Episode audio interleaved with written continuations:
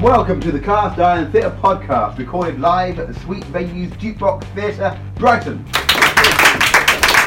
So, uh, so what's going to happen tonight is that we are going to be uh, talking to, to lovely people, but I actually am being a bit indulgent because it's not just me on the stage tonight. So I'm going to introduce you to uh, both our co-hosts tonight, and that is Yvette May and Chelsea New Mountain. There we go. Sit.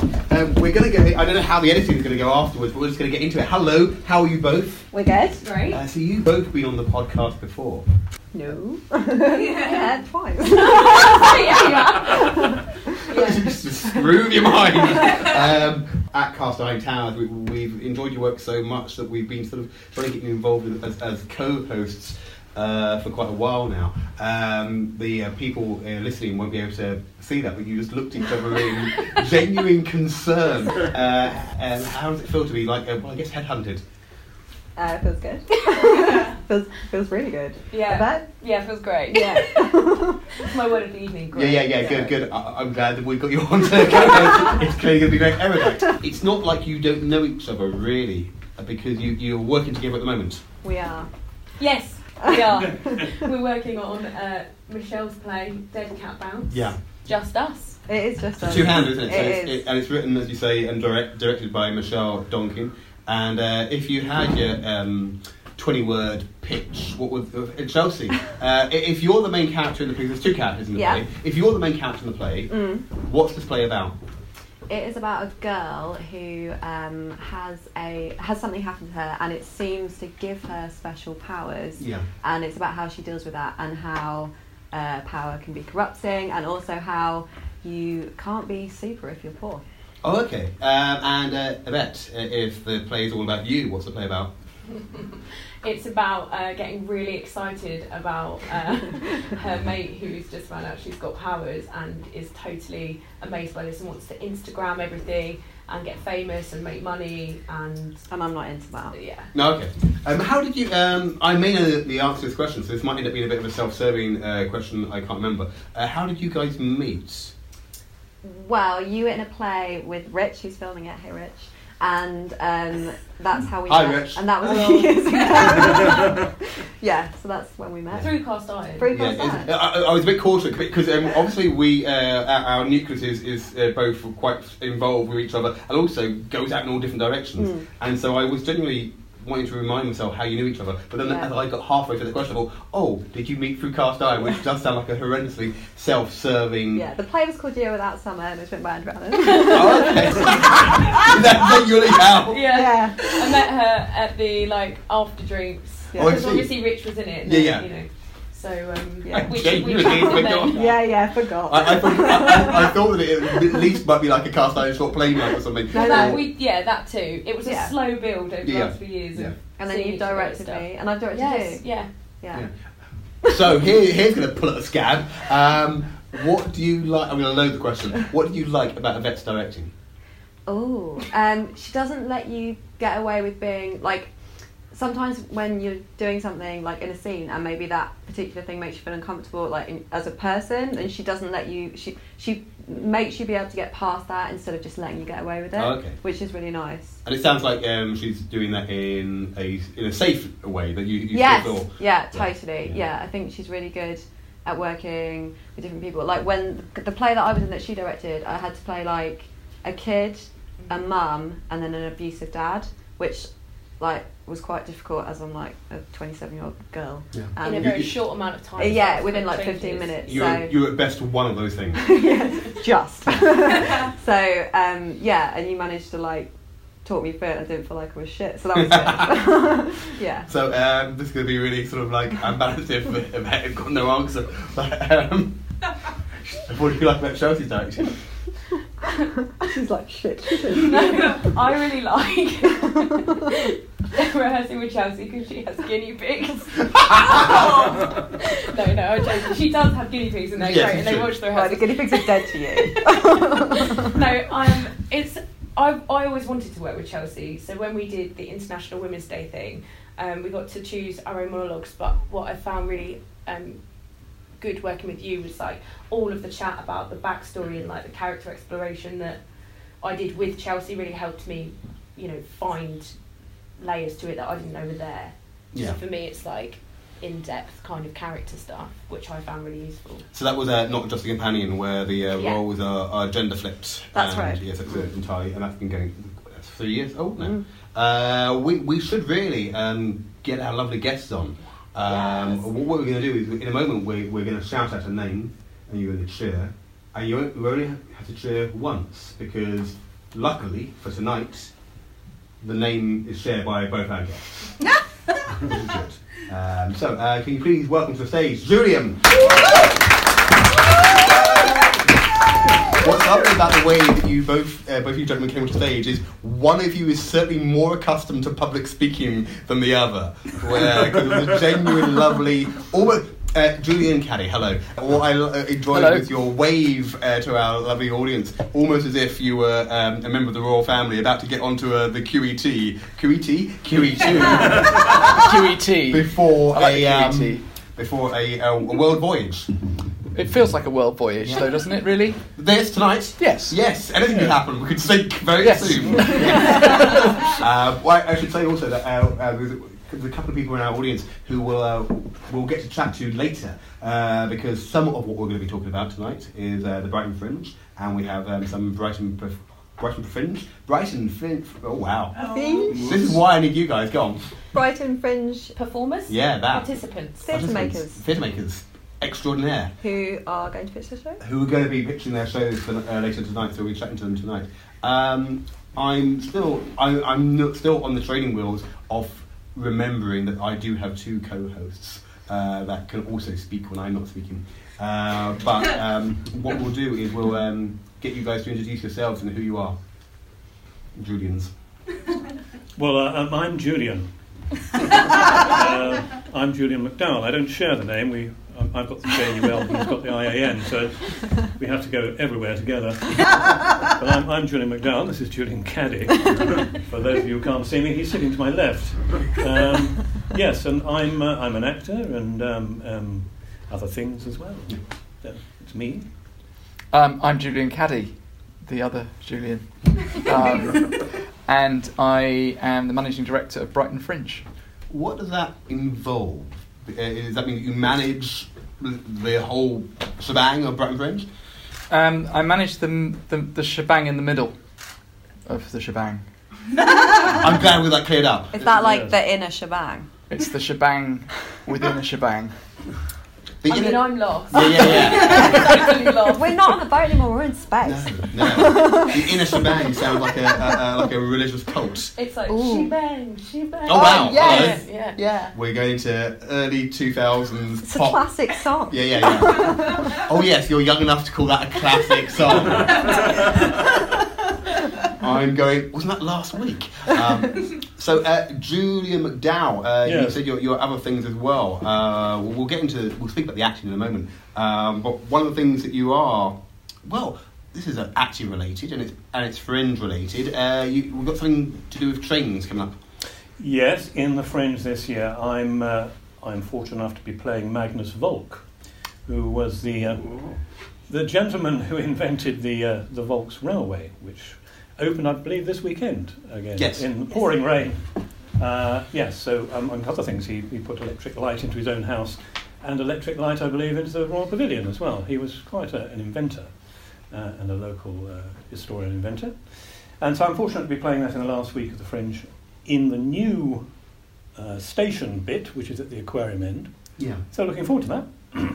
So it's, it's kind of a, like a site specific sort of. Um, It's site specific. It's five performances a day. So it's, it's a sort of um, half hour monologue from Magnus Volk addressing the general public and the directors of his board about um, about the railway itself and how wonderful it is for Brighton. Yeah. One, one of the other things uh, that you uh, do, which I have some sort of personal sort of uh, involvement with, I already know. You're not a is- taxman, are you? No, no. No, no. Again, we can edit any line that you want. um, you um, are involved with a relatively local theatre company.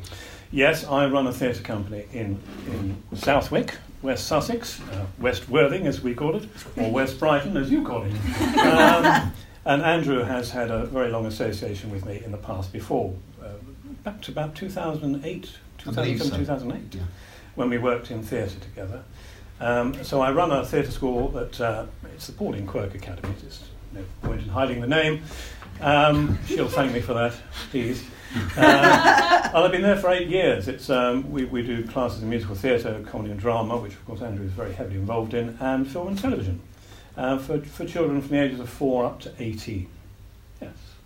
And I guess that's, that's a couple of things to pick up on there. In that, when some people don't know about that, because there are obviously lots of youth theatres up and down the country, and when people are sort of uh, not aware of it, in fact, a good number of our uh, panel tonight are involved in youth theatre in some way or another. Yeah. Um, and when people who may not know how this works, when they hear the name Pauline Quirk, and they have to take a bit of a double step and go, oh, as in the woman who's in Birds of a Feather, Mm. and they're not necessarily they don't necessarily put those two things together. Mm. Well, Pauline's very actively involved in, in the in the theatre, uh, in, in the um, in the performing arts theatre. It's not just a name. Um, I was very fortunate. I met her about ten years ago when I was thinking about doing um, doing a theatre school. I looked very hard at all the theatre schools around Stagecoach, um, Helen O'Grady. I came across uh, the Pauline Quirk Academy because I believe very much in the ethos that Pauline had at the time, which children should have an opportunity um, to perform uh, and enjoy all the, the things that performing arts can bring. It's not just a matter of whether you're good at something, it's whether or not you'd like to do it. So it's the child that doesn't necessarily always put their hand up in class gets an opportunity to perform. Yeah.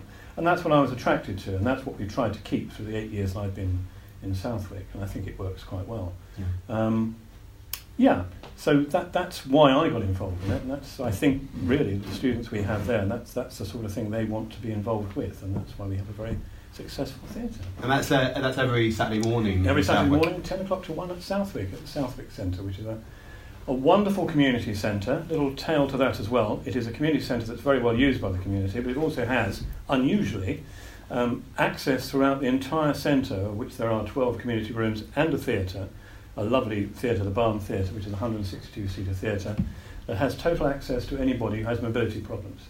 Somebody was far-sighted enough five, six years ago to say, well, we've got some money here to spend about, I think it was 12, 15,000 pounds, and they decided to put ramps in and toilet facilities for disabled people everywhere in the centre. Yeah. About well, 2009, when I was looking in once again in, in the Brighton Festival for a venue that could um, could cope with a, a theatre production we were doing that was using um, disabled and able-bodied actors at the same time in performances together, I couldn't find a single venue in Brighton that was able to offer um, that to actors who were disabled. There are plenty of theatres that could offer facilities for audiences who wanted to come in and watch. Normally, they are parked at the back um, in a row that can be taken out, which is Yeah. always the best place to be. But certainly for actors, there, was, it, there just wasn't the space available. And we ended up at the Brighthelm Centre, who very kindly built a stage in the auditorium. If I'd known about Southwick Centre, I could have used the theatre there because they Mhm. actually have a lift that takes you up to the stage and a dressing room at the back and, and toilet facilities at the back for able-bodied and disabled actors, which is hugely important. And one of my um, one of my ideas that I've had since I opened the theatre has always been that we should have a performing arts theatre for children in the same age group, probably looking at 12 up to 16 or 17, who can go to a performing arts theatre who are you know less able-bodied, Yeah. um, and that they can go there and comfortably perform. Um, and the Southwick Centre is one of those places. So watch this space because eventually we will get that off the ground. If it's something I'm trying very hard to do now. So, Julian Caddy, you, uh, as in your post as being the shebang of the Brighton Fringe, uh, you, you Managing director of the shebang. managing director of the shebang. Uh, you should have cards. Um, Well, shebang within the shebang. shebang within the shebang. Um, you obviously see quite a few different venues in your time. Uh, I'm not going to uh, be so uncouth as to sort of say, oh, what's your favourite venue or, or what venue do you like, but what makes a good venue for you? Wow. Um, I think it's the people that run it. Yeah.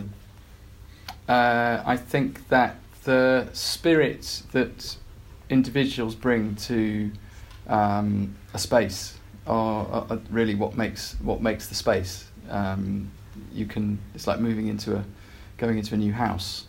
You know, you you can see a naked space and have no idea what to do with it. It's it's it's what people make of that space um, that make that make the, the atmosphere, and, and I think that um, venues live and die by that. Um, and I think that what makes a successful venue successful is the is the passion that, that people bring to it, and I, and I think that within within the fringe environment, especially, um, you see that in spades. I think what Julian just said about about Southwick Centre and uh, and and someone with the the idea behind you know creating an accessible space for actors um, turns that space into something completely different, Yeah. and that's that's that's somebody's somebody's idea, someone's passion to make that happen, and I think that's really important. So it's arguably um, even the, the persona and the uh, personalities behind the staff there even more, particularly than the shows that are being put on. Well, yeah, and, and I think I think it's the um, the passion of the people who who are within a venue who will inspire artists to come and, and want to perform with them. You, you, you'll have very much. Uh, a venue, like sweet venues is, is one case in point. There, there's a, there is a spirit within sweet venues that people. I look at the program and I see I see performers coming back year after year, Yeah. um, audiences coming back year after year, and so it, it creates a, um, that there, there, there's a following on both sides from the from the artists and from the audiences as well, and that's that's what makes it special, I think, and and that's what makes the fringe really really interesting because each different venue has its own character. Um, it isn't something which is just knocked out of a you know a mold. Um, it's it's not it's not formulaic. Um, it's it's a bit dangerous, a bit edgy, and uh, and I think that's what I like about it. Um, Chelsea and Yvette, um, I'm still sort of hectoring managing the conversation. Um, uh, I should ask you really what make because you're both producers and uh, directors and actors yourselves. What makes a, on the other side of the coin? Uh, what makes a good venue for you guys? Um, I think when you very first start and it's like your first year or two, it feels really intimidating to looking at venues, and a lot of them maybe don't feel so welcoming. It feels very much business, or they don't want to work with you because you're newer. But then when you find places like Sweet, it just is like so refreshing because it, it feels like you're a little bit more taken care of, and they're not just wanting to take a really crazy high rental fee um, and don't really give a damn about the artist. So, um, yeah, is that fair? Can be intimidating finding places. Yeah, I think so. If you say Um, anything else, you're not coming back. I think so. I've um, I've been with the Warren uh, for quite a few years. Um, I originally was there with Student Productions with Northbrook, so I got to know the staff there. Um, love the atmosphere there. Mm. I love music festivals and I love anything that kind of feels like a festival. And Brighton Fringe May is my favourite month of the year with you know New Road and all the stuff that Mm. goes on there. It feels like the whole city comes to life for a month. And I live near the Warren, so for me, I just pop down there. I chat to other artists. I network. Um, all the staff are really friendly. You get you know discounts behind the bar. You get Mm. tickets to shows, and I know Sweet does Yeah. deals as well. You know, so it just for me like I just love that kind Yeah. of feeling of being in something that's not usually in Brighton that's set up for the fringe Like that really feels Yeah. like a festival. You know. Yeah. And I think both the Warren and Sweet have that vibe. They always feel Mm. like they're like the kind of uh, like destination places that you know you could p- go by there like kind of any time of day and you could find something that you want to see. Yeah. And that's what's so nice about both of them having so many different spaces and having that like more welcoming thing going on. I think it's exciting as well though that the because we're talking about kind of established venues, but Yeah. also Mm. um, last year I applied to do my show in somebody's lounge, you know, and I didn't end up going down that route. But the fact that there's you know a bus, a Brighton and Hove bus that you can rent to do a show on, and Mm. it's kind of those really quirky you know weird things that don't don't happen the rest of the year that suddenly are alive or cafes that don't normally have theatre suddenly have registered as a venue and they've got some really cool site specific stuff going on Yeah. so it's kind of exploring other places that you haven't seen as well and that I always like the idea it- of like mix. I always want to mix the open houses, like when you go see people's like they put up their artwork and theatre. And every year I'm like, oh, we're kind of doing the show in a flat, and I'm like, because that's insane and it's flat. But like, always that's like that kind of idea of both could totally be fun could. as well. I've been meaning to do that for years. We've been doing doing an open house I'm play. like, you're an idiot. Well, you're a Yeah. load of strangers in your house. there's, um, there's a couple of lovely flats also that um, I keep thinking I want to do rear window and have it on like um, Ooh, two yeah. opposing, uh, flats facing one another. that would be Um, cool. But you know, the the budget for that. I mean, um, let's talk about budget. Actually, uh, I've, got, I've got a bigger question. Hello, Julian. You Julian, which Julian? oh, always caddy. Um, I will uh, speak to you in a moment about um, funding for the fringe itself. Um, but for people who um, have got this fantastic idea uh, and don't quite know how to apply for funding, and also hearing stories that the way that one applies for funding changes almost weekly anyway. Um, that you know this isn't your wheelhouse, but in your experience or anecdotal experience, w- how can people get a better groove on applying for funding? Um, funding is, uh, is is a is a is a riddle um, that you never quite solve. Um, I think uh, it's. I, I think just to re- recoil a little bit about approaching the arts um, and how to do well within it, you need to treat it like a business. Um, you can be passionate about um, what you do, and this is going back to the venues and so on as well. And, and it's, but you need to have uh, some long-term planning. No business person who's going to be successful will just walk into saying, "Right, I'm going to make a product. I've got no idea how I'm going to sell it, um, but I really love this cup." Um, it's amazing. You can drink out of it. It's look at this wonderful colour. Um, Hey, I'm sold. yeah, uh, and uh, but uh, you you need to think about where you're going to sell it, how you're going to sell it, and, and how you're going to raise money for it.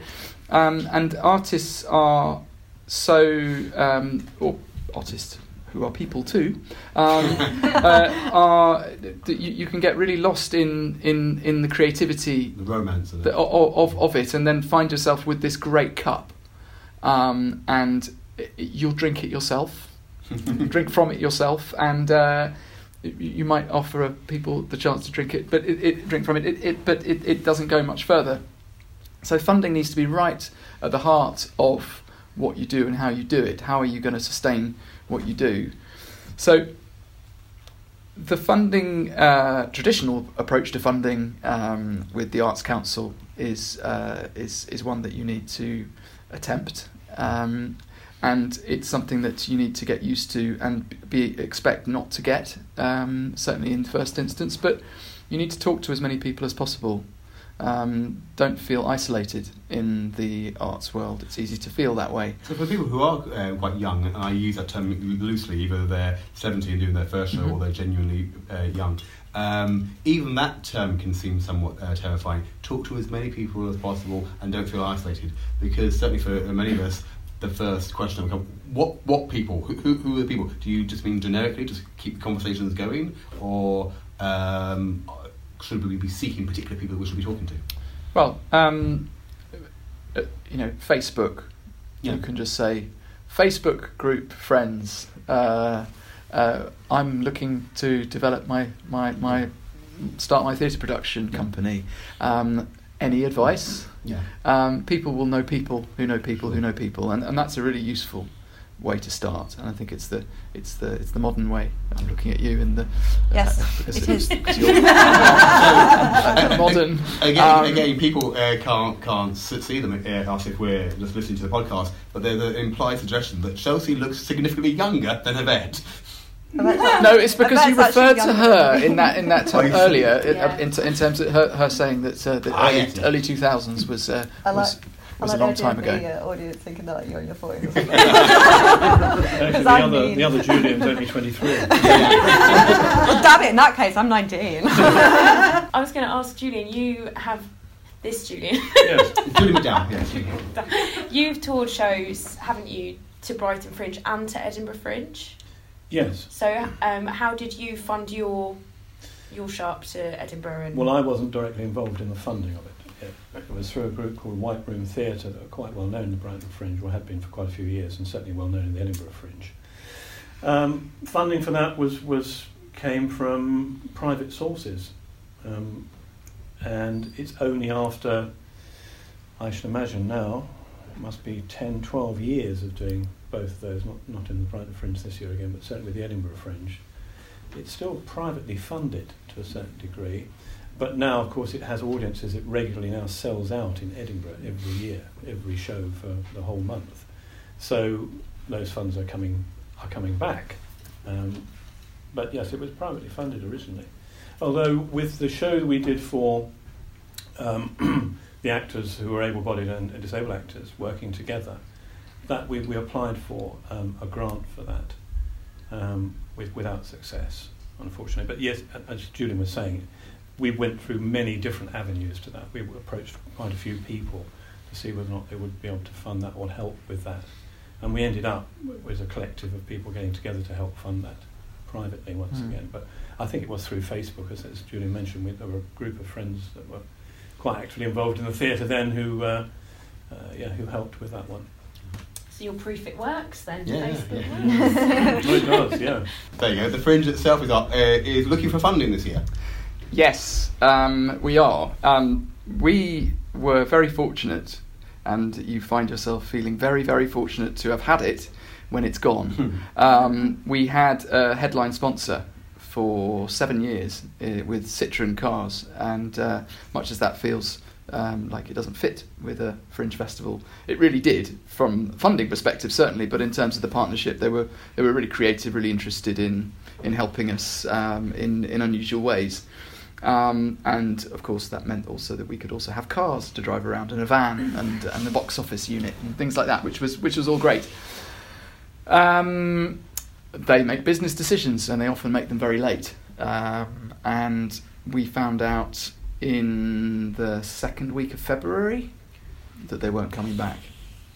And that was a very difficult um, thing to take because, you know, after seven years you think, there'll, there'll be something.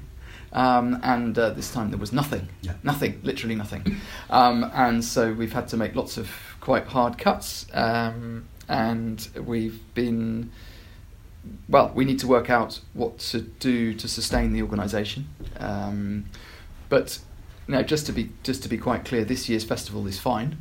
Uh, 2018 Brighton Fringe is going ahead. Ticket sales are doing very very well. Uh, venues are, are are are selling tickets and shows are going on. We are still doing all of the things that we did and we're planning to do. Um, it's just 2019 uh, is is is difficult to see right now. Yeah.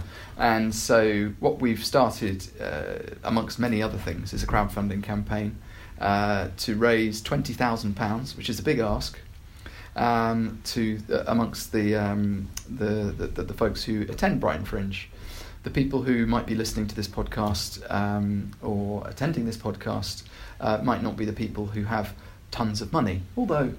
Peter Williams might have a fund available, the Peter Williams uh, Fund, um, which we'll be talking about later. Um, uh, the the um, but you guys can fuel it. Yeah. Mm.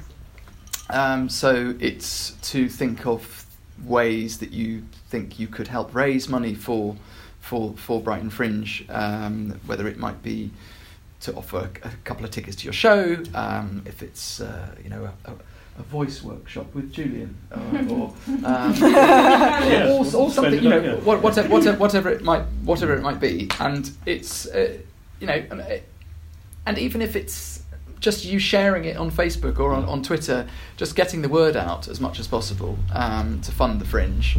Uh, it, it's it, we're not expecting to have to fund the fringe every year like this. This is just a one-off appeal. Um, we are actively, and I mean actively, that's all I do right now, is uh, go to meetings to uh, talk to funders. Um, and we're doing quite well for 2019, a little bit for 2018, but it's it's nowhere near where we need to be. Yeah. Um, so we've, we're, we're starting this this crowdfunding campaign with lots of goodies, lots of interesting things, experiences, um, and uh, yeah, help. Because let's be clear, the, the, the Fringe, the Brighton Fringe, is, uh, let me get the numbers right, the second biggest in the UK. That's right. After Uh, Edinburgh, it's yeah. the second largest festival. And so it's it's, it's quite it's, it's a big thing. Uh, to It be, is a big thing. to suddenly be faltering for uh, an infusion of cash that was previously there. Yeah, and it's very ironic, and uh, and and it, it does hurt an awful lot that you you have something which is really great, um, and a lot of people come to and enjoy from from all over the UK. We get uh, companies coming from all over the world to Mm. come to Brighton Fringe, um, and a really strong local following, um, more so than Edinburgh, I think. Um, of local local productions, local people really taking it into their hearts and, and, and, and being really proud of it. Um, and that's uh, feels just uh, it, it- there's a disconnect. You think, oh, but we're struggling. That doesn't make sense. Why does that happen? Um, and it, it, it's it's kind of resonates with, with artists as well. That you, you talk about um, these this large, these largest arts festivals, the Edinburgh Festival, Ed- Edinburgh Fringe, Brighton Fringe, um, the, uh, uh, the, the the restaurants make lots of money, um, the hotels make lots of money, Mm. the shops make lots of money, the taxis make lots of money. Um, there seems to be everybody making lots of money out of the fringe, except the artists. Uh, and that's that's a, a, a weird feeling. Um, you talk about how did you fund going up to Edinburgh for for, for a company which Mm. sells out. Yeah. That Mm. doesn't make sense. Mm. It doesn't make sense, and it makes you feel a little bit annoyed um, that you're in this in this industry that seems so strangely um, disconnected with with how it should be. Yes. Um, and I and I think that you know if there's one thing I've been passionate about in my my career is trying to make this balance um, make sense. Yeah. Um, so to find myself in this position is like, for sake. Yeah. You know, this is this is really uh, you know, I've been doing this for far too long um, for for us to be in this situation. With without having too much funding for ourselves, we already raised twenty five thousand pounds in funding support to help artists take part in Brighton Fringe. Um, so in a, in a sense, uh, th- that twenty thousand pounds in uh, in um, in crowdfunding uh, is there because we've given it to the artists, um, which I think is right. Um, and you know, uh, if uh, if we hadn't, if we'd known we hadn't had Citron uh, six months ago, I suppose we would have had time to look for another another headline sponsor. But it, it, it couldn't have been at the at the um, uh, sacrificing that Sure. contribution. Otherwise, the fringe it really isn't as as, as, as, as good at um, uh, following through with, with the principle which I hold dear to, which is making sure the artists feel supported. Yeah. I, I guess it's one of the biggest um, elements of uh, fringe theatre, but also largely fri- uh, theatre itself, in that nobody particularly wants to pay ninety pound per ticket. However, Mm. if you're looking into paying fairly and remunerating uh, fairly the lighting technician, the costume designer, the writer, the director, etc., it almost becomes terrifyingly difficult to see how it could be any less than ninety pound a ticket. Yeah, it's. I think it's scary um, when you look at costing for things, even when you work, when you're very used to working with no budget. Like I think it can be, it's like ah, everything costs money, obviously, um, and I think how, despite that, like there's still such a nice camaraderie during the fringe, and like when you meet people before that as well that do have no money, but they're all working together to make it happen for each other because they believe in their art, and I think that's one of the most lovely and magical things. Julian, uh, cheesy. I'm not wrong with that cheesy. And Julian McDowell, you uh, have been, as we've said, touring shows. Uh, n- Names that we actually know of, the, uh, the for the live radio version of Round the Horne, Yeah. uh, which went to various venues. And how was it to? That was like a, a four-piece or a five-piece company. Uh, it's a five-piece company, uh, yes, and we toured for three years together uh, across the UK Yeah. with, with that. Yeah. Um, yeah, um, touring is interesting. Uh, is the way I can describe it. Uh, we That- that- went, that's uh, the- you never want to hear the word interesting about you Oh. know performance, food. Uh, it romantic depends. I mean. I'm, I'm at an age now, you see, at 23, when um, when I tend not to look at the, um, the the sort of places that other people would look at in terms of board and lodging when I'm in a theatre town. Um, although I did stay in some really interesting places, I have to say. Interesting, there's that word again. Um, touring is, is exhausting. I mean, the last tour uh, was last year when we did the very last, and we, we crossed the country backwards and forwards. And in February, we visited 22 theatres, um, backwards and forwards across the country, and it is exhausting. I mean, you, you, you know, you do a show, then you're in the car and you're driving off halfway across the country to somewhere else, but that's part of the excitement as well. Um, I have to say, we visited some some amazing theatres. And when you're looking at theatre venues as well, the passion that some of these people put into restoring theatres that have, have been closed. Um, Bury St Edmunds uh, was a, a case in hand, which um, right opposite the brewery. And the theatre closed in the 1960s um, and was fully restored by a bunch of people who just wanted the theatre back.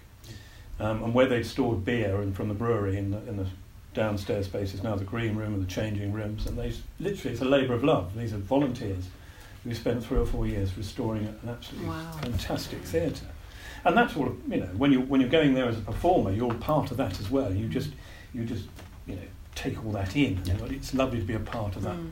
wonderful feeling that you just want to perform. You want to put on performance. You want to do theatre. Uh, so that, that makes up sometimes for the rather strange places you end up staying. Um, in fact, uh, in Salisbury, which had been in the news recently for other things, obviously, but we, uh, we were five days in Salisbury, and uh, Colin Ilmer, who some people may know from this podcast, who played Kenneth Williams, extraordinary Kenneth Williams, um, stayed in Theatre Digs, uh, and there is a site you can go to called Theatre Digs where you can look for uh, reasonably priced accommodation in the area in which you are performing. um, and he stayed in some theatre digs in Salisbury. Um, to be greeted by the, landlady at the door and said, Well, welcome, uh, looking forward to What are you doing? And Colin said, Oh, we're doing a show called Round the Horne at the Salisbury Theatre. And she said, Oh, Round the Horne. Kenneth Williams was in that, and, and Colin, not um, straight away, said, Oh, yes, yes, of course, yes. Ah, well, of course, I played Kenneth Williams, of course, you know. Uh, and she said, Well, Kenneth stayed here uh, and played at the Salisbury Theatre about 25 years ago.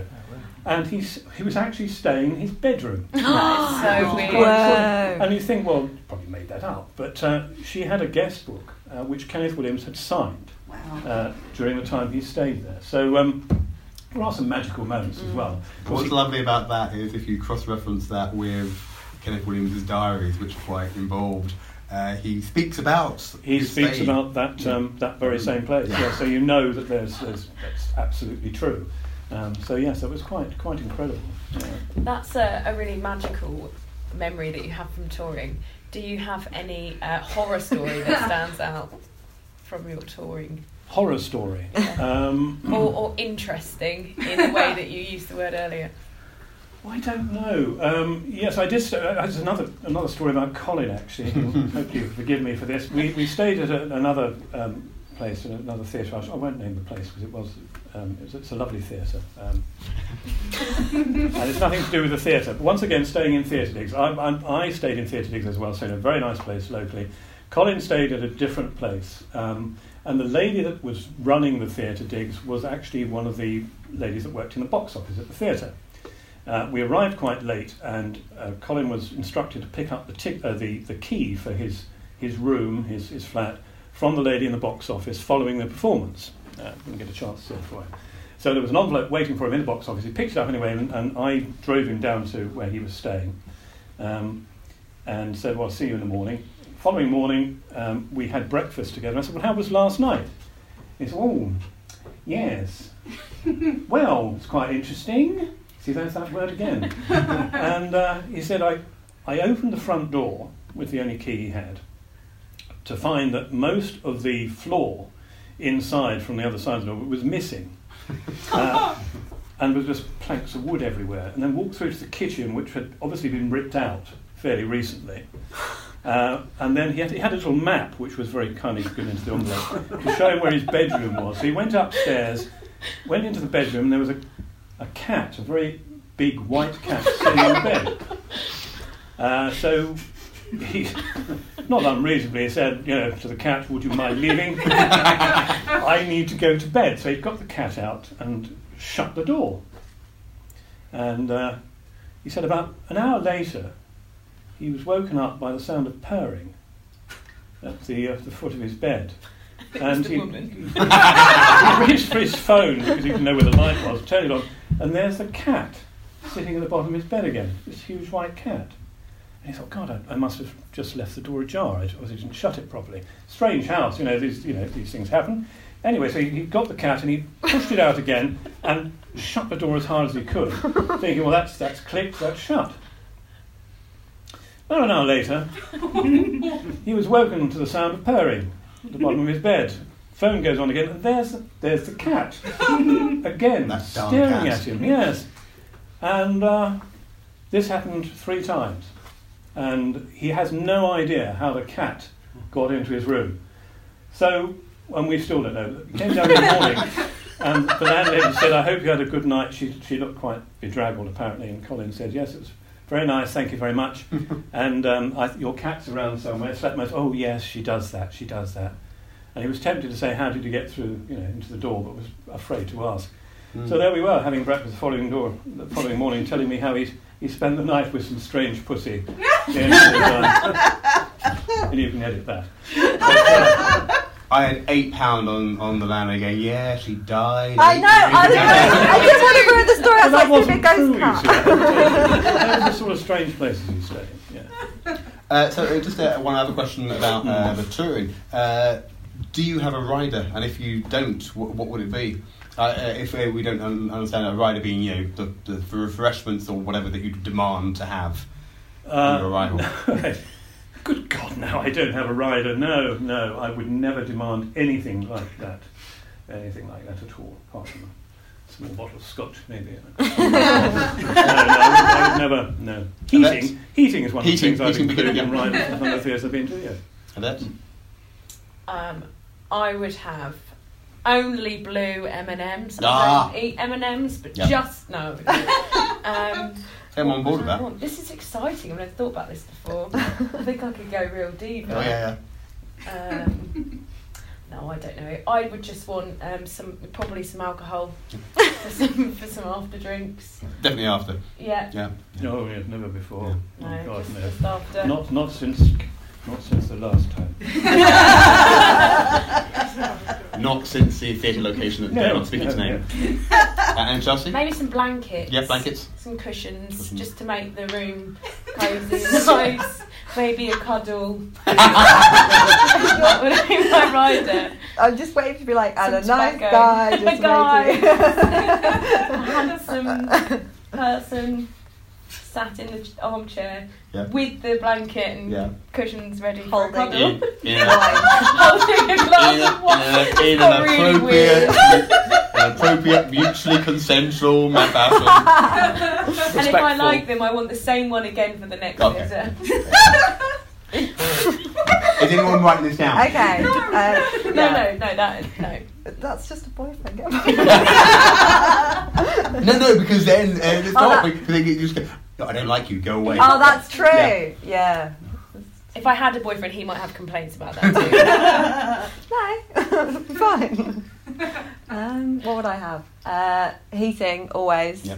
Um, wine for after, obviously not before. Um, probably like loads of spare makeup and glitter and makeup wipes. You've thought about this? Yeah, and then like, and then like, a, like obviously you'd need extra clothes because what if you got off stage and you wanted to get changed but didn't like the outfit you had on before? So then you'd have like different things to pick. That's just me, but that's fine. I want that too. Yeah, yeah, okay. And a hairdresser. oh yes. oh, and a big fridge with lots of food. Big fridge with lots of food. Yeah. My favourite snacks: Pringles. Pringles. Oh, and a dog. Dog. so if it goes Hang, really hang on, badly, hang on, no, hang okay. on. Why do favourite snacks make you go to, oh, and a dog? because if you got upset, then there'd be a dog there, and you'd be like, "Yeah, I've got." You've got a hot boyfriend, about, or, you know, fake boyfriend. Yeah. Holding the dog. Oh, okay. You're really in midnight Athena poster territory, really, aren't you? I don't know what that is. You're too young. Um, Julian Caddy, uh, if you had a rider, what would it be? Any of these things? Uh, a white cat. A white cat. Do you know, I know something. the Bond villain in the making here. When we come back, we'll be speaking to participants of the Brighton Fringe, talking to us about their shows.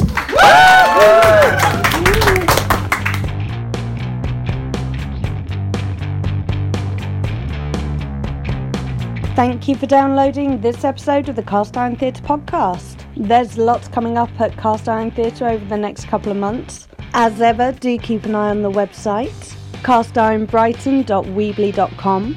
On the 14th of April at the New Venture Theatre, we'll be putting on a night of short plays with a twist. Selected plays will be performed script in hand by actors who will never have seen the script before and it's followed by a live recording of the Cast Iron Theatre podcast featuring stars of their New Venture Theatre past and present. That's Cast Iron Roulette and Cast Iron Theatre podcast, which is part of the NVT's 70th anniversary festival. As part of that night, we're looking for two to eight minute plays that are inspired by Brighton at any point in the last 70 years. So email those in to cast underscore iron at outlook.com. We've got two plays on at this Brighton Fringe. Handily enough, both of them are on from the 21st to the 27th of May. The first one, that's on at 6.15 at Sweet Jukebox, is Year Without Summer. It's written and directed by Andrew Allen, and it's about Claire Clairmont inviting Byron to Lake Geneva with her stepsister Mary Godwin. History might have forgotten Claire, but without her, Mary might never have conceived of her defining work. Frankenstein. The second play, on at 9:30 p.m., again at Sweet Jukebox, is One Woman Alien. It's one hour, one woman, one cult movie, and it features Heather Rose Andrews. So we're always on the lookout for new writers, directors, and actors. So pop along to our weekly improv classes to meet us or email us for more details. And do consider joining the Cast Iron Foundry. For £36 a year, you can receive free tickets, exclusive event invites, and chances to attend writing, acting, or directing workshops. Follow us on Facebook, Twitter, and Instagram. Back to the show.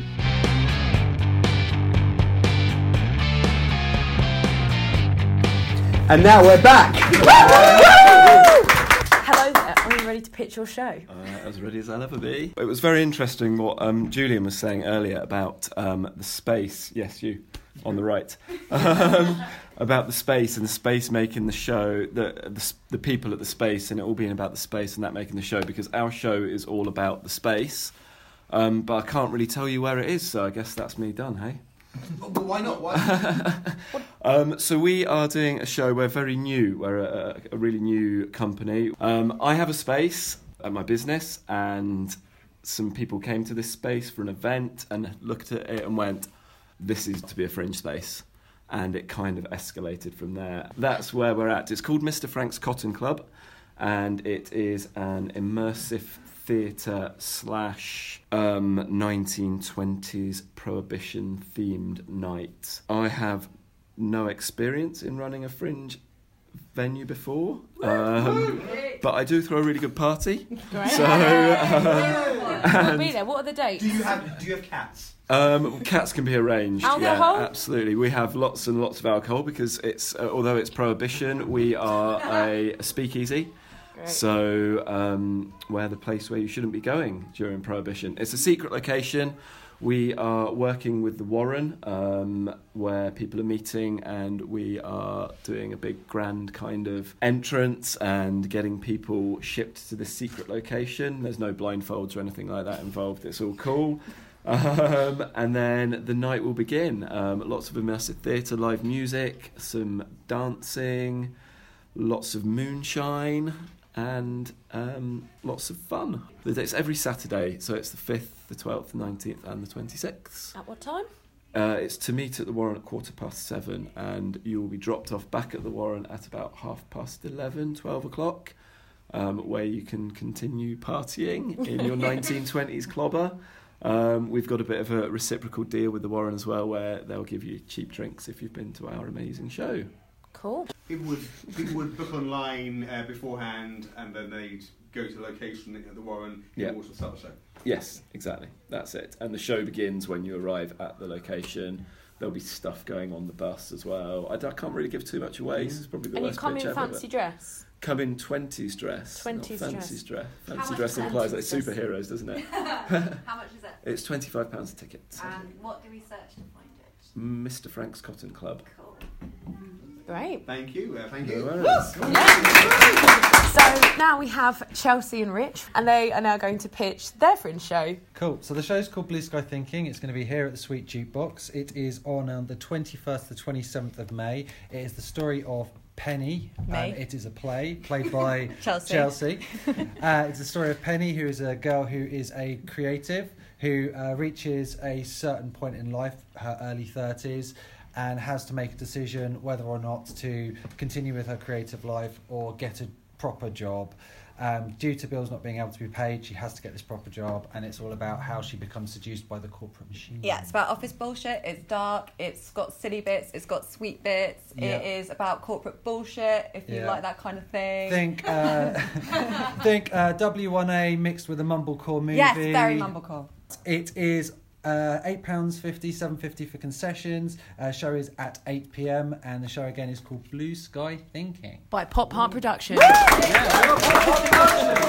So, Yvette, you very kindly have been chatting to people in the audience about their fringe show. You yourself have a fringe show coming up. I do indeed.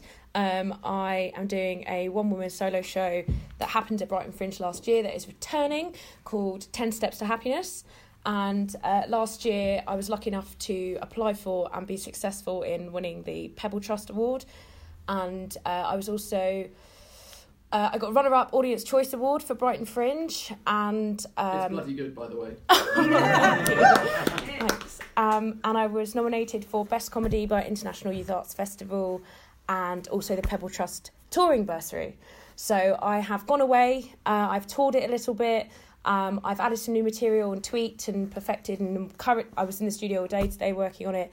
So if you like funny and you like uh, trying to figure out how to be happy in our shitty world that we live in, come along and go through the steps with me and have a good time. Fantastic. Excellent. Oh, it's at the Warren. The Warren, 21st, 22nd, 23rd of May, 9:45 p.m. in the Blockhouse. Fantastic. Uh, yeah, I, I've been. We've been to see it twice, uh, and got such busy lives. It's, it's quite rare to be able to see a show twice, and enjoyed it uh, immensely both times.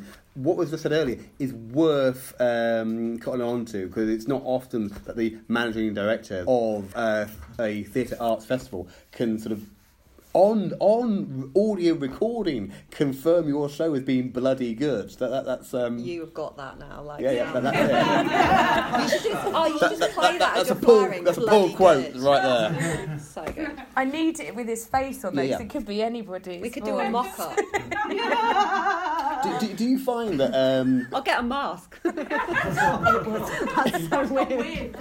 in all mock seriousness or almost seriousness, do you find that sometimes i- if you're in a like a like for, for instance the Fringe launch venue or uh, whatever, that when you are spotted and recognised, do you find that your your words have an unwieldy amount of weight that people sort of are, are hanging in your words, or, or are you you know not? um, Am I afraid of it? Yeah. Or um, depends how much I've been drinking. yeah, but uh, I guess you get used to it, Yeah. which is a bit of an arrogant thing to say, maybe. I, I, I guess it, I, I understand it could be interpreted as arrogant, but I, I, I understand. yeah, that- I just yeah, I I, I know. I, I, I think experience tells you to be quiet when you need to, um, and I think it's yeah. I I. I uh, but, I, but at the same time, if I really like something, I'm, I, I think it's good to say I like it. Um, in the end, who the hell am I? Um, I'm just someone who watches shows or Yeah. puts on shows, just performed in shows, directed shows, or whatever. Um, but yeah, I'm, I, I give people feedback um, as well.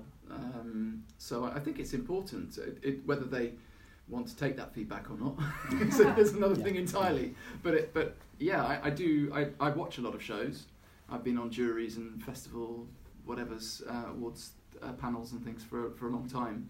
So I've seen a lot of things. So hopefully, I can make use of rather than be worried about what people say or, or what what I say to people. Hopefully, I can help um, make the world a smaller place. yeah. Um, so things like you know getting nearly winning the Pebble Trust Award doesn't mean you can't tour abroad. Yeah. You just need to talk to us to see whether we can make it happen. Um, it's not. It, it, it, there are lots of big walls out there um, that people find it's difficult to climb, and if if if I can say something that helps someone um, get a little bit further, then that just makes me feel a little bit happier Yeah. about about my lot. Yeah. Uh, when you are on a uh, on a jury, uh, is it often that the juries are fairly agreed about what's going to happen, or is it just a, a case of like twelve angry fit practitioners? Uh, it de- it's dependent on the jury. Yeah. Um, I've been, yeah, there, there, there are several where it's been great to have um, everyone agreeing um, with me. As it is in every Uh, situation but- when someone but, agrees. uh, yeah, I mean, I, I, uh, I was on the jury with of the National Arts Festival of South Africa uh, for five years, um, and uh, each year it opens your eyes to how much you don't know. Um, it's uh, you, you think, oh yes, I'm open-minded um, and whatever, and you, you, go to a, go to a culture um, like South African culture, which is so multi-layered and um, so full of conflict um, that you find yourself learning an awful lot about yourself, other people, society, and everything. Um, so you might say, oh yeah, I think this is great, and someone goes, well, actually, what you don't know is uh, there's there's a whole lot more to it than that, um, and that that's a, a, big learning experience for for me uh, for for going on these things, um, and then you go to a festival like uh, Amsterdam Fringe. Um, and uh, you'll think, oh yes, that's really out there. that's, that's, a piece of performance. They go, yes, we've seen that was a really bad uh, uh, accent. Um, uh, yes, we, we, we, we see that all the time. Uh, that's really not very original at all. Um, and I go, well, great. then I know nothing at all. um, uh, just to take the theme of City Voices, uh, Julian McDowell, your next, your next show. Yes. Talking of which. Talking of which. Which um, is somewhat known uh, already for um, City Voices. Well, yes, uh, it is known for City Voices. It's the Goon Show. And uh, from the producers of the critically acclaimed, I must say, the Round the Horne, uh, same theatre company. Yes, we're, we're, bringing the Goons to the stage for the first time in its 65 years history. Wow. Um, which is something I'm very happy about because I've always been a great fan of the Goons. My father worked for Forces Broadcasting many years ago, and uh, one of the things that I remember him talking about was that whenever the Goon Show came on um, and was played, uh, everything stopped because everybody wanted to listen to it. It was a, it wasn't a groundbreaking show. It was uh, it was something quite extraordinary. It never happened before. Um, and uh, yes, so we're bringing it to theatres. We've we've got 27 theatres booked for its tour starting in September. We open in Salisbury for a week. We're at the Theatre Royal in Brighton, for those of you who are Brighton, on October 7th. So tickets are already on sale, and we've already sold 120 tickets uh, on sale last week. So um, book now, folks. Um, we did play the Theatre Royal with uh, with Round the Horne. We uh, we had tremendous audiences. It was really lovely. It's lovely to play your hometown. Mm. Uh, we're going back to some of the favourite theatres we went to with Round the Horne as well. So yes, we're doing it in conjunction with Spike Milligan Productions. Um, so Norma Farnes, who was Spike Milligan's and Eric Sykes' secretary for many many years uh, still looks after Spike Milligan's interests and Eric Sykes' interests as well. And it's the first time she's ever given her blessing to use the original scripts that we'll be using from Spike Milligan's vaults. Um, yeah, and um, so uh, yeah, it's with them we're putting it on. Um, what else can I say about it? I'm, we're we're still in the final stages of casting at the moment, but I'm hoping I'm hoping to uh, to be Peter Sellers in this. Ah. Um, uh, but um, and Colin Colin Elmer may surface again at some point as well into uh, perhaps Spike Milligan. there will be some familiar faces, familiar voices, I should say as well. Um, and we may have some special guests coming along. It will be three different episodes with two musical interludes. Um, and they will be from the original scripts. We won't have changed anything, the same as we did with uh, Round the Horne, so it'll be as near as possible to the watching the original radio show being recorded. And it's a good year for uh, this to happen, uh, being as it's Spike's 100th birthday this year. Well, he would have been 100 if he'd still been alive, yes, yes. Um, yes, it's in centenary year. His birthday is April 16th. Um, he was born in 1918, so... Yeah, so that's one of the reasons we're doing it this year, is that we can celebrate that as well. Because um, Spike was, was, was somebody too that I, I'm very familiar with, and I grew up with a lot of his poetry. He's still in New Zealand. He's the biggest selling children's author, I believe. What a With Bad Jelly the Witch. Oh, Bad Jelly the Witch. Bad Jelly, yes, which has gone into print about 15 times. Um, and uh, he's still very popular among the children as well. I mean, at, at the academy at the, um, where um, Andrew works, we're, we're running a competition for people to recite some of Spike's poetry, and he's still extremely popular amongst the schools. Um, so, yeah, it's uh, it's I'm delighted to be able to put it on. I'm really looking forward to it. Well, so please come along and see it at the Theatre Royal, if nowhere else. Um, yeah, Hope that goes very well for you, and good luck. with that's that. very kind of you. Thank you very much indeed. So we, we, we, we're la- launching towards our final questions, our uh, sort of almost emergency questions that we tend to ask people um, throughout the um, the podcast that we do. Um, and uh, what I wanted to ask uh, Julian Caddy, uh, when you're being you know, creative, when you're when you're are, are thinking of how we, we can we can say the fringe, and you've got your notepad with notes and and queries and and delightful notes to yourself. I- Is there sort of a, a, a coffee shop or a, a place that you tend to hang out? I mean, uh, We're not we're not encouraging that you know you should get um, stalkers uh, following you, actually, particularly if they sort of uh, um, ask you where can I put my show on. But uh, is there anywhere in Brighton that you like to hang out at? Hang out. Mm. Um, I haven't really hung out for an awfully long time. Do the kids Um, not say this anymore? Am, am I, no, I very I- old? no, I, I, uh, I tend to go home. Yeah, yeah. Um, but recently, um, Don't as give your address. Not again. no, no. Um, yeah, I, I, I talked about this earlier, but I didn't because this has just come into my head for the first time. Um, there's a there's a there's a there's a very there's a very um, very nice uh, and unusual coffee place on St James's Street called Twin Pines, um, which has got some really great coffee and some really good banana bread. Yeah. Um, and you can sit in near darkness, um, uh, even on a very sunny day, Yeah. um, drinking some really tasty coffee. Oh, fantastic! So that's the uh, the Twin Pines Yes. on St James. Only five minutes from this theatre. Most days, uh, Julie, you, you are somewhat more than five minutes from Brighton because you, you operate Yes. and working Yes, in indeed. Worthing. Yes. Um, how, how's how's that in terms of its theatre scene? Uh, it's like a sort of a neighbouring uh, place. To Well, it's, actually it's got a, it's got a great theatre. I mean, it's got three theatres. Yeah. I say, um, you know, one of course the Connaught Theatre, which is one of the oldest repertory theatres in, in the country, and I am doing rep this year as well. I sort of throw that one in. um, I'm I'm doing rep at the Leatherhead Theatre and in Swanage in August because uh, this is the second year for repertory theatre in Swanage and the first year for Leatherhead. They're trying to bring rep back in order to try and get, revitalise some of these provincial theatres. So I'll throw that one in as well. Waiting for God, I'm playing Tom in Waiting for God. For those who remember the 90s, a very popular comedy show. Um, I'll explain later. I think um, But their rep starts in May. By, by the way, if you get a chance to go and see the Repertory Theatre in Leatherhead, it's a fantastic theatre. It needs your support, as all theatres do. Do go and see it. It starts in May. Three different shows on there. Um, what was it? As for as for, as for Wor- Worthing, where you are spending most of, most of your Mm. days, like the Fresh Prince of Bel Air. yes, you can find me in most coffee shops now trying to practice different voices, of Yeah. course. Yes, I'm Bluebottle in one, I'm Eccles in another. Yes, um, so, so I use St Paul's quite a lot. I find it's a really nice space. Yeah. Um, that's where I tend to go and have coffee, uh, if I go and have coffee. Uh, but yeah, uh, or there's the Pavilion Theatre. I mean, you know, there's the um, cafe next door to that, Denton Lounge, which has a lot of um, small theatre things as well. It's great. But there's lots of emerging theatre. It was a very popular music venue back in the 70s and 80s, and it's, it's having a resurgence now. A lot of really people who can no longer afford to live in Brighton are now I'm moving to Worthing. Uh, there's not some very talented people, and it's, it's making a big difference to the theatre scene. I- I- I'll see you anything between seven to fourteen years. Yeah. I'll have moved to Littlehampton by then. That's Great.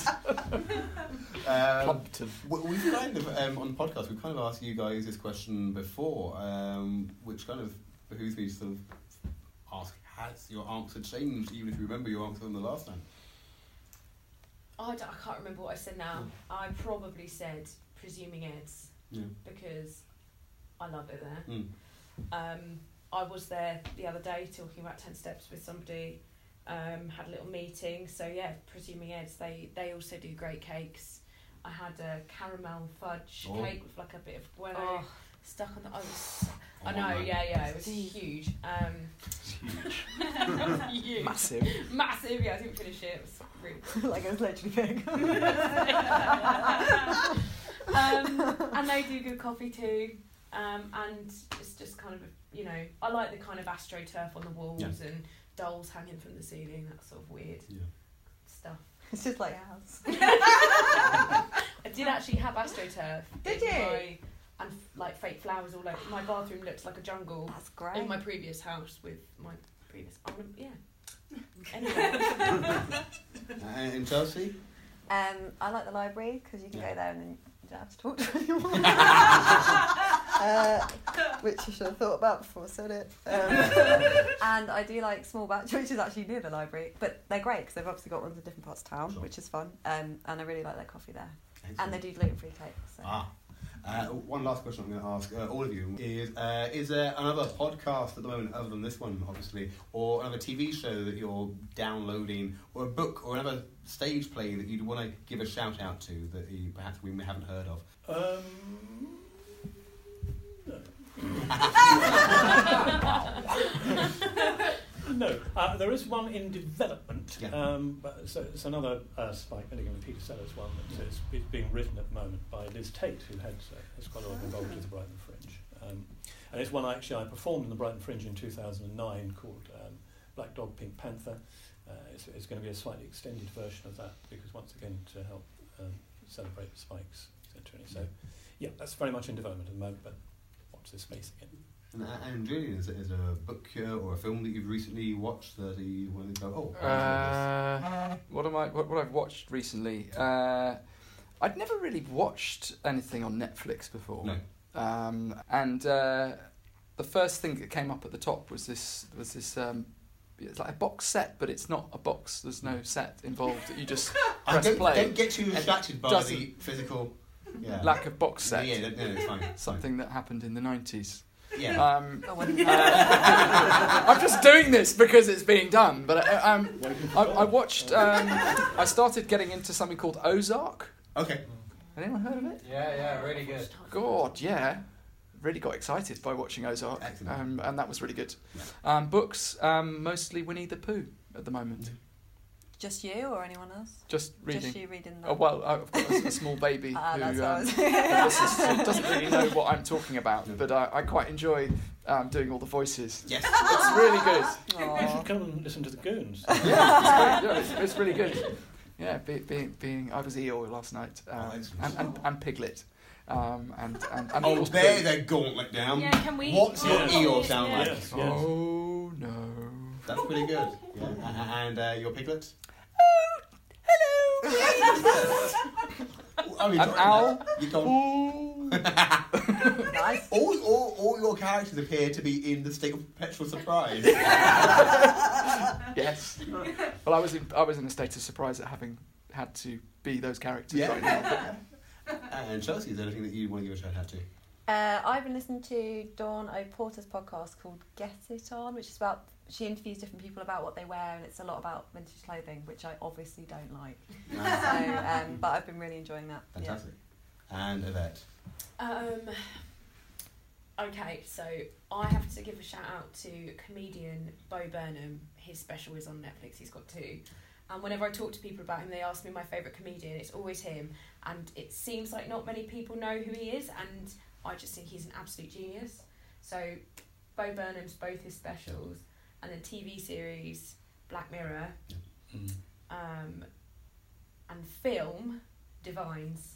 Oh, yeah. But it's French, so I don't know if that's how you say it. Divin. that's fine. I'm trying to be French. Devon. Divins. I don't know. Yeah, really. Devine. Davine. Du Yeah. It's really, really good. The acting, I love it. It's really, Yeah. really good. Excellent. So uh, we should, as we are beginning to wind up uh, to this uh, final moments of the podcast, uh, we uh, should give a, a final shout out to our lovely um, guests, Julian McDowell and Julian Caddy.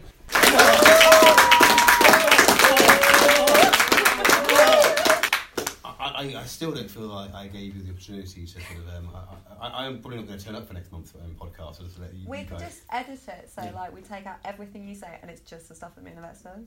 Not much there. No, I know. that makes a lot of sense. Yeah. In some ways, yeah, yeah. Yeah. How, how was it for you um, tonight so far? Lovely. Had a great time. It's been Nice. great. It was fun. Thank you all. Thank you and good night.